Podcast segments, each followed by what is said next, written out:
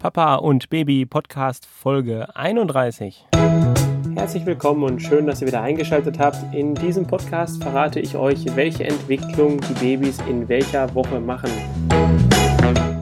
In der heutigen Podcast-Folge besprechen wir die Schwangerschaftswoche Nummer 36. Unser Fötus hat jetzt einen Kopfdurchmesser von 85 bis 100 mm, wiegt 2400 bis 3000 Gramm und ist 46 bis 47 Zentimeter groß, zumindest im Durchschnitt. Ich kann euch jetzt mal sagen, mein Sohn ist in dieser Woche geboren. Er war 49 Zentimeter groß, das heißt 2 Zentimeter größer, als ich jetzt gerade hier als Bereich angegeben habe und das zeigt euch auch schon, dass dieser Bereich noch sehr viel Puffer hat insgesamt. Das habe ich auch oft gesagt und äh, ja, das ist jetzt quasi so ein Stück weit der Beweis da sogar dafür. Dennoch ist mit 49 Zentimeter ein Kind ja eher klein in Deutschland werden Jungs mit, ich glaube, auch ähm, 56 Zentimeter geboren. Darum braucht man ja auch diese Kleidung. Und das erklärt auch, warum wir mit der Größe 56 anfangs nicht so gut klarkamen. Aber darauf wollte ich jetzt eigentlich gar nicht so weit eingehen.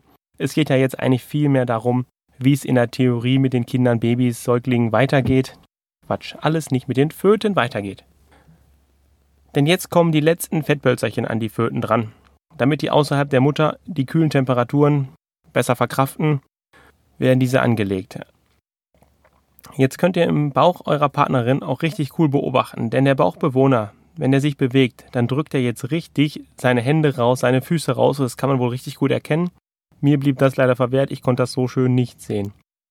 Die Föten trinken in dieser Woche und auch schon vorher circa drei Liter Fruchtwasser pro Tag. Und so trinkt der Fötus seine eigenen ausgefallenen Haare und Hautschuppen und was sonst alles da im Fruchtwasser rumschwirrt, einfach selber aus oder auf.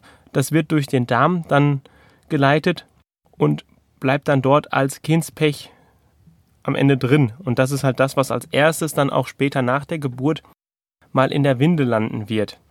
Das ist ähm, ziemlich eklig, stinkt wie die Hölle und ist schwarz und sehr klebrig. Also das muss man richtig vom Kindspo abknibbeln und abputzen und das zieht sich eklig. Ja, ähm, darauf will ich jetzt gar nicht so genau eingehen, habe ich wahrscheinlich schon viel zu viel. Ihr werdet das erleben.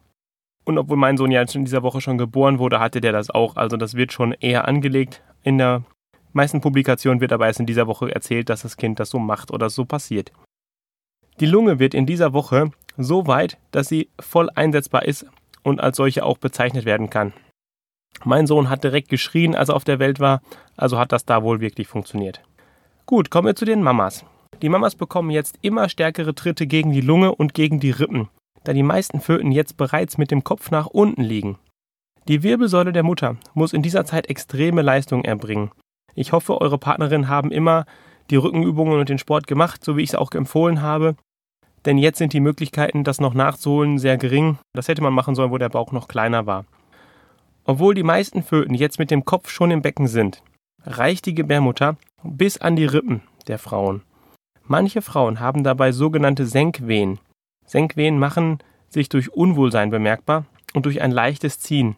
Danach kann die Frau wieder besser atmen und der Magen wird auch nicht mehr so gequetscht. Dafür ist dann die Blase der Frau in Mitleidenschaft gezogen und die Frauen müssen häufiger wieder aufs Klo laufen. Erinnert eure Frauen daran, regelmäßig den Beckenboden anzuspannen und wieder zu lockern, denn der Beckenboden leistet jetzt gerade sehr viel.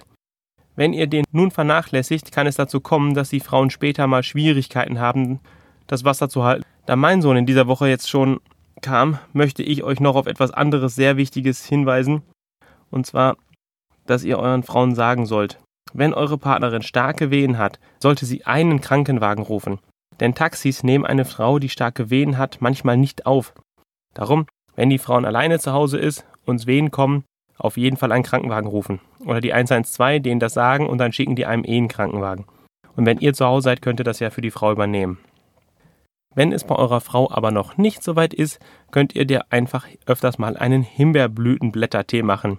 Das habe ich in der letzten Folge gesagt, das auf jeden Fall mit der Hebamme oder und dem Gynäkologen nochmal durchsprechen. Dieser Himbeerblütenblättertee lockert den Muttermund und macht ihn weicher. Ein bisschen wehenfördernd ist er auch. Das macht ab dieser Woche wohl nicht mehr so viel aus. Dann kommt das Kind zwar ein bisschen eher, aber sprecht das dennoch einmal durch. Wenn eure Frau vorhat, vor der Geburt mit dem Epinot zu arbeiten, meine Frau konnte den nur zweimal benutzen, da unser Sohn ja so früh geboren ist, Schaut nochmal in die Gebrauchsanweisung, ab wann ihr den verwenden solltet und macht das dann einfach. Wenn eure Frau das nicht möchte, dann ist es ab dieser Zeit angeraten, mit dem Dammmassageöl zu arbeiten. Wie das genau funktioniert, müsst ihr euch woanders anschauen, weil wenn ich das hier alles erkläre, dann wird mein Podcast nicht veröffentlicht bei iTunes aus Kinderschutzgründen. Ich glaube, damit wisst ihr schon genau, was ihr machen müsst.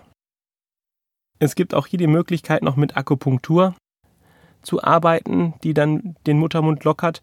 Da müsst ihr schauen, ob eure Hebamme das anbietet oder ob die euch jemanden empfehlen kann in eurer Gegend, der das macht und kann. Und wenn eure Partnerin das möchte, könnt ihr das einfach mal mit der zusammen versuchen.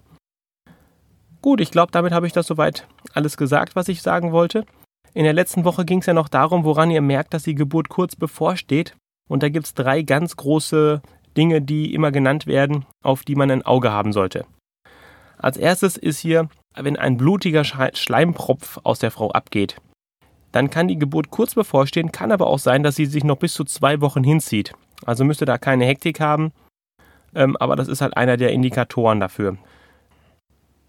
Wenn eure Partnerin ausläuft, der sogenannte Blasensprung, so war das ja bei uns, und es kann auch sein, dass es nur sehr leicht läuft. Es ist also nicht so, dass es einen großen Knall gibt und 20 Liter Wasser aus der Frau auf den Boden platschen, ja, das hatte ich immer so im Kopf, so ist es überhaupt nicht gewesen, sondern meine Frau hatte, ja, ich weiß nicht, ein bisschen stärkeres Tropfen vielleicht, ja, so ein ganz kleines Rinnsal. Und sie hat ja selber noch gedacht, dass jetzt einfach nur sie undicht wird. Aber ähm, es war dann halt der Blasensprung. Ja, den könnt ihr auch im Auge behalten. Also es kann sehr leicht sein, da muss man halt dann drauf achten.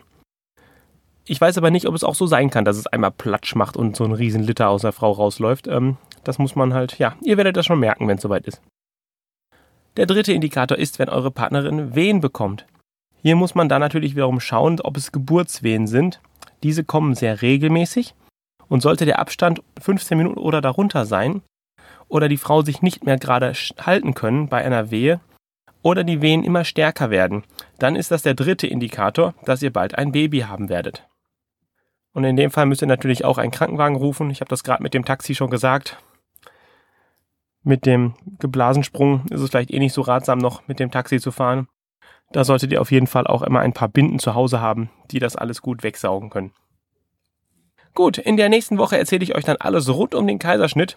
Das habe ich ja letzte Folge schon mal angerissen und jetzt erzähle ich euch dann ein paar Sachen dazu nächste Woche und dann wisst ihr da noch mehr. Das war's für heute.